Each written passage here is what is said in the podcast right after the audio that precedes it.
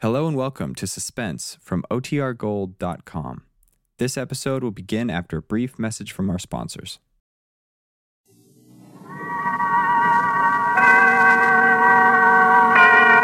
Suspense.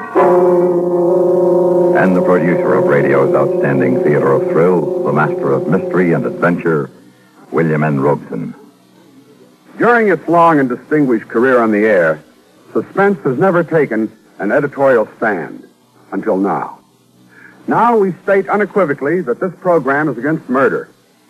Oh, we play around with the more titillating and entertaining aspects of murder from time to time, but fundamentally, we're against it as a personal, national, or international policy. Only those in favor of murder will find anything objectionable or controversial in the next half hour. The story you're about to hear is but a tiny word of protest. Perhaps it is too little. But please God, let it not be too late. Listen, listen then as Everett Sloan stars in The Voice of Company A, which begins in just a moment. And now, The Voice of Company A, starring Everett Sloan. A tale well calculated to keep you in suspense. I sat in my lab at Cape Canaveral near the giant missile that would launch our transmitter. I looked at the powerful sending set, knowing that soon we'd toss it into space to scream crazily year after year at a crazy world. We tried to keep the lab quiet, isolated, but in the last few days, the tension of the mess outside had somehow trickled in. I was bushed. Doctor, Yes, Colonel. I think it's coming. Here, read this. Top priority from defense to me. From the Secretary of Defense to Commander Operation Screamer. International situation deteriorating. Commence countdown 0500 Zulu. Midnight our time? That's right. Is your section ready? Yes, we're ready. Here's the little monster. I just loaded the tape. You want to hear it? Yes.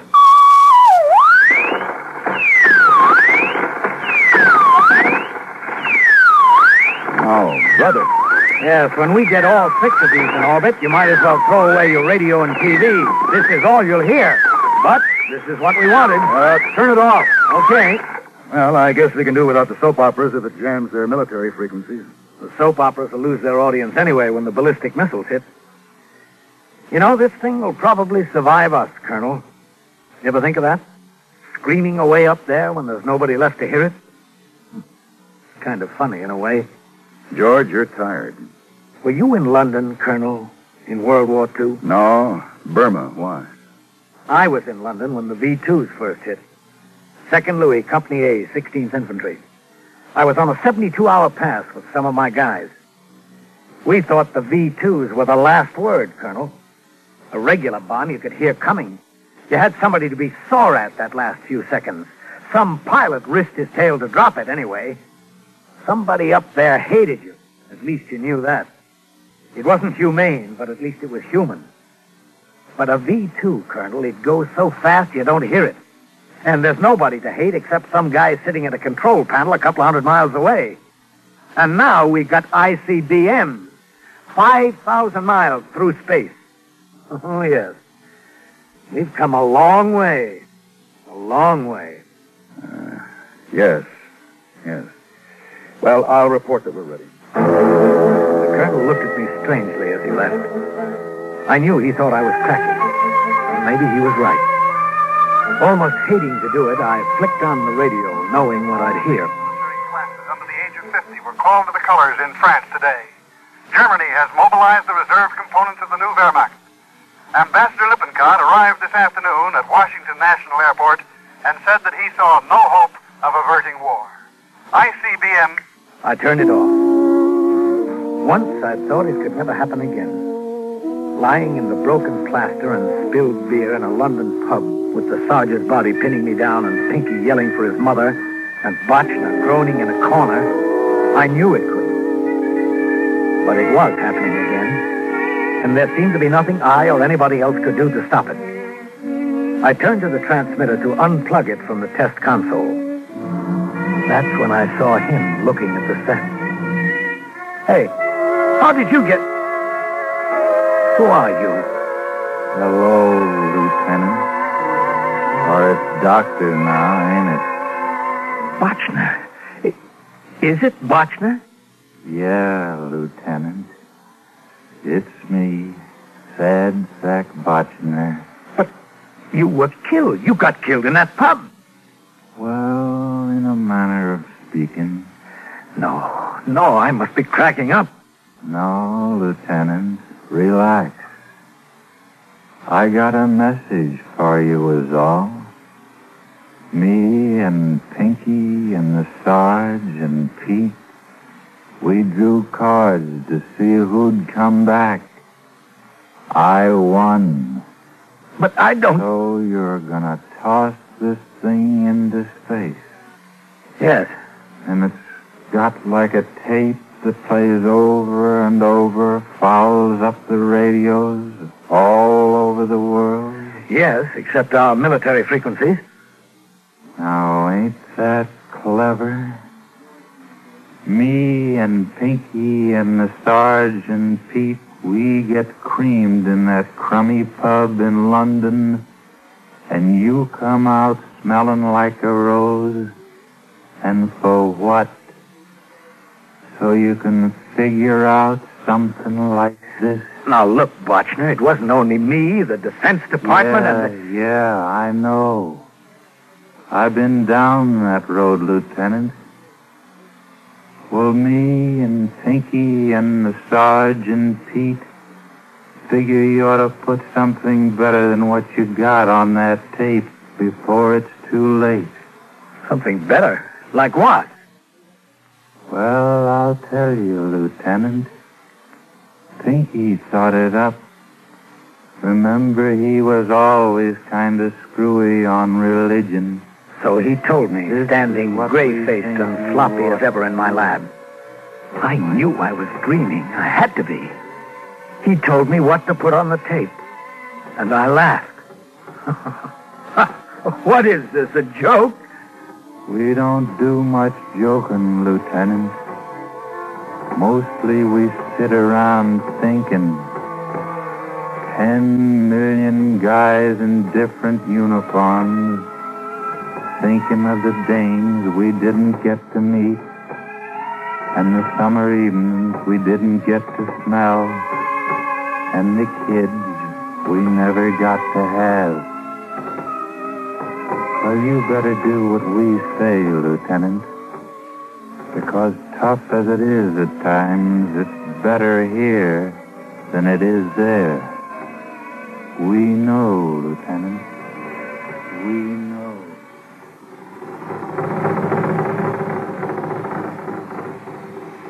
In a moment, we continue with the second act of Suspense. And now, starring Everett Sloan, Act Two of The Voice of Company A. I sat for a long time wondering if I'd really seen Botchner. Wondering if I was losing my mind. And this idea of Pinky's, or whoever it was, it, it was crazy.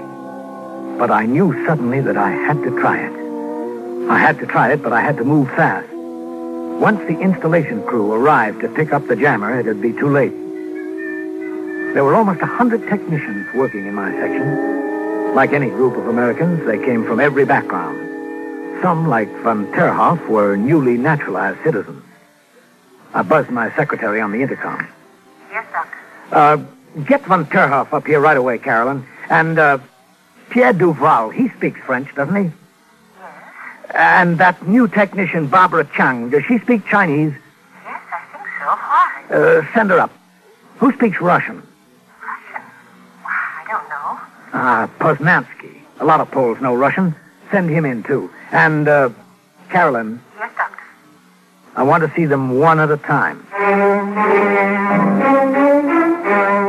It was easy with Duval and Poznansky. They accepted my story without a question. But von Terhoff looked at me strangely. I did not know you were a religious man here, Doctor. You say that this is for your minister? Yes, it's just an idea he had for next Sunday's sermon, Von. If you'll just uh, speak into the mic. Well, it seems to me a strange time to... Well, it'll only take a minute. All right. Okay, ready? Ready. Du sollst dich töten. The pretty Chinese microwave expert was so enthusiastic, I hated myself when I lied to her. I hadn't been to church since World War II. He couldn't matter to his congregation, Doctor, but a native Chinese wouldn't understand the religious significance. Well, why not? Well, Confucius put it another way. Well, recite that then. Wun hui jogi, sigogin yeloi, wayi go dagauni, dasi, guaga gini. When she left, I held the mic in my hand for a long while. Finally, feeling strangely humble, I recorded the English version myself. When I was through, I spliced the tape into a loop like the jamming tape so that it would repeat over and over. Over and over, year after year. I took the jamming tape out of the transmitter and started to put in my new one. Was I crazy? Then I remembered the twisted bodies in the London pub, and Pinky and the Sergeant Pete, and of course, Sad Sack. They seemed suddenly very close. I finished. The installation crew arrived and took the transmitter away, and soon it was midnight and the countdown began. 30 minutes. Authorized personnel and... My launching station was in the blockhouse, but if I got there too soon, I'd have to ground test the screamer and the colonel would learn what was on the tape. And if I didn't get there at all, they might not launch. So I waited and waited, watching through the lab window while the last man left the missile gleaming in the Florida moonlight. It was the longest half hour in my life. Minus 3 minutes, 30 seconds. They were looking for me now. It was time to go. Running across the sand, I looked up at the missile. There, high in the nose, rode the sphere that carried the jammer. T minus 2 minutes. Condition red. Had I cut it too close? Clear the launch As I reached the concrete blockhouse, the missile seemed to be straining at an invisible leash. Vapor from its liquid oxygen was curling about its base. T minus 1 minute. Hey! 59. Hey, let me in! It's Dr. Green! 56. I looked again at the huge rocket. I could hear the pumps beginning to deliver fuel to the nozzle. In less than a minute, a quarter of a million pounds of fiery thrust would blast the area, and I'd shrivel like an ant on a hot coal. Hey! Hey! Dr. Green, holy cow, now get in here! 38. 37. Where's the colonel? Right here. Where have you been? This thing hasn't been ground tested. Well, it isn't necessary. It'll transmit. Countdown procedure says do it, we'll do it. Now move, Doctor. Well, I, I checked it on the console. I tell you, it'll transmit. I want to hear that signal. It'll work, I tell you. Oh, help me, Doctor. If you don't get going, I'll stop the launch. Now tune it in. 19. I had to do it. 17. As slowly as I could, I twisted the knobs on the test receiver. 12, 11, 10, Resource is 9, certain. 8, The resource is certain. What's that? What's going on? The colonel lunged for the panic button that would stop the launch. I grabbed his arm. You let me go. Hold it! Hold that bird! You Corporal, be. You be. put this man under arrest. He's crazy. Or he's an enemy spy. Thou shalt not kill. Thou shalt not kill. Who is the enemy, Colonel? Who is the enemy?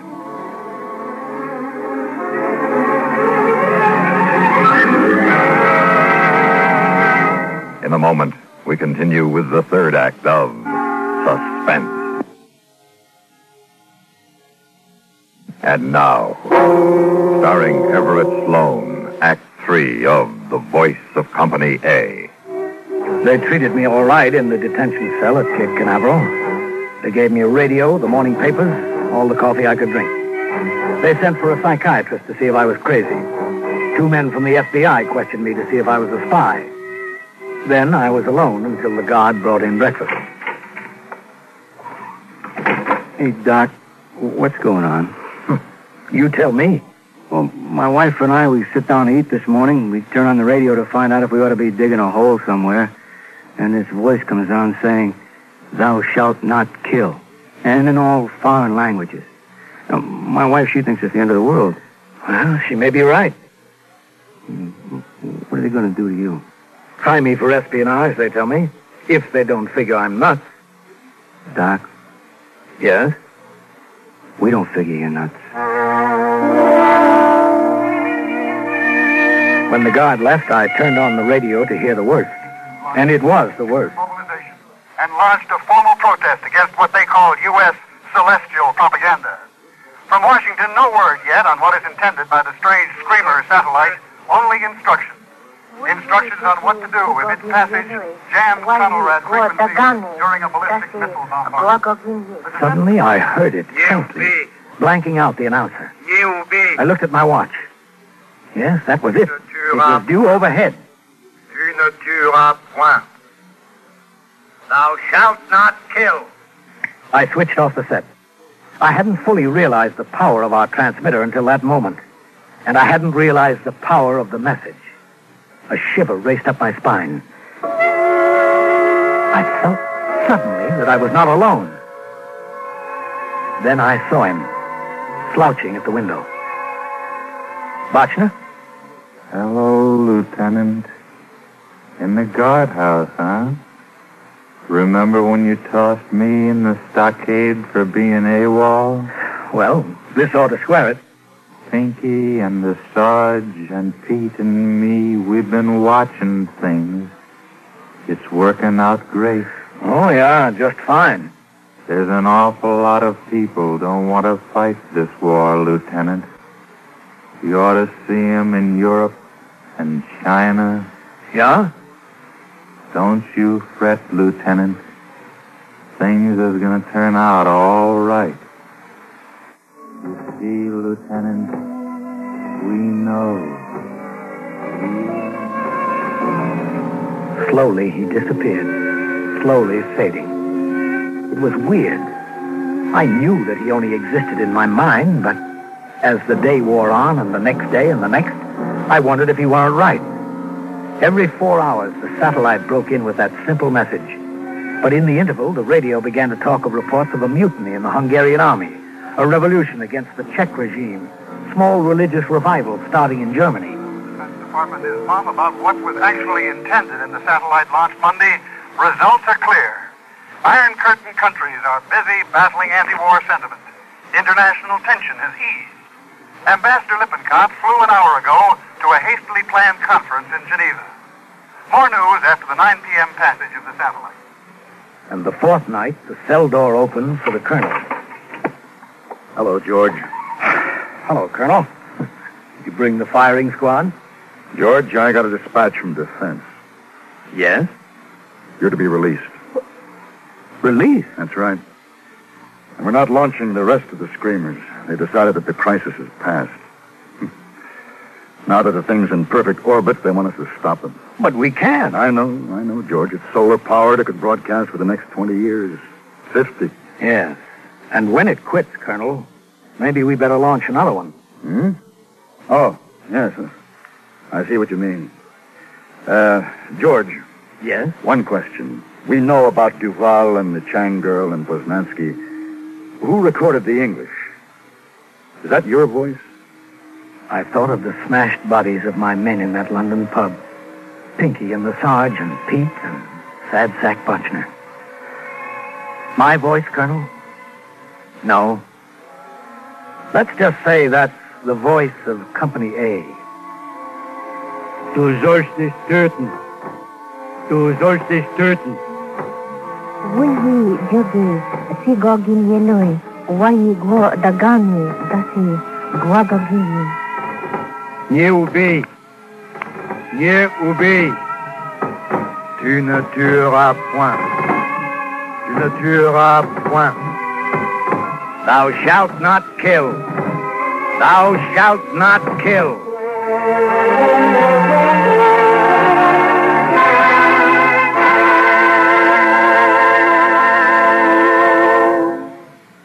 Suspense, in which Everett Sloan starred in William N. Robson's production of The Voice of Company A by Michael Frost.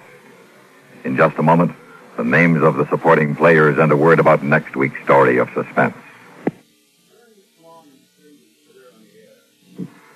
Everett Sloan in the voice of Company A were Lillian Buyeff, John Dehner, Barney Phillips, Jack Kruschen, and Sam Pierce. Listen. Listen again next week when we return with the diary of Sophronia Winters, starring Mercedes McCambridge.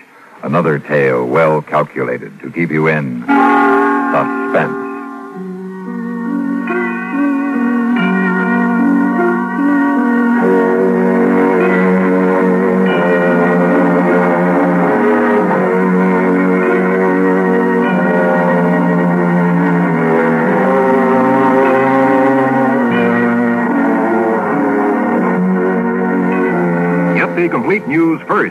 On the CBS Radio Network.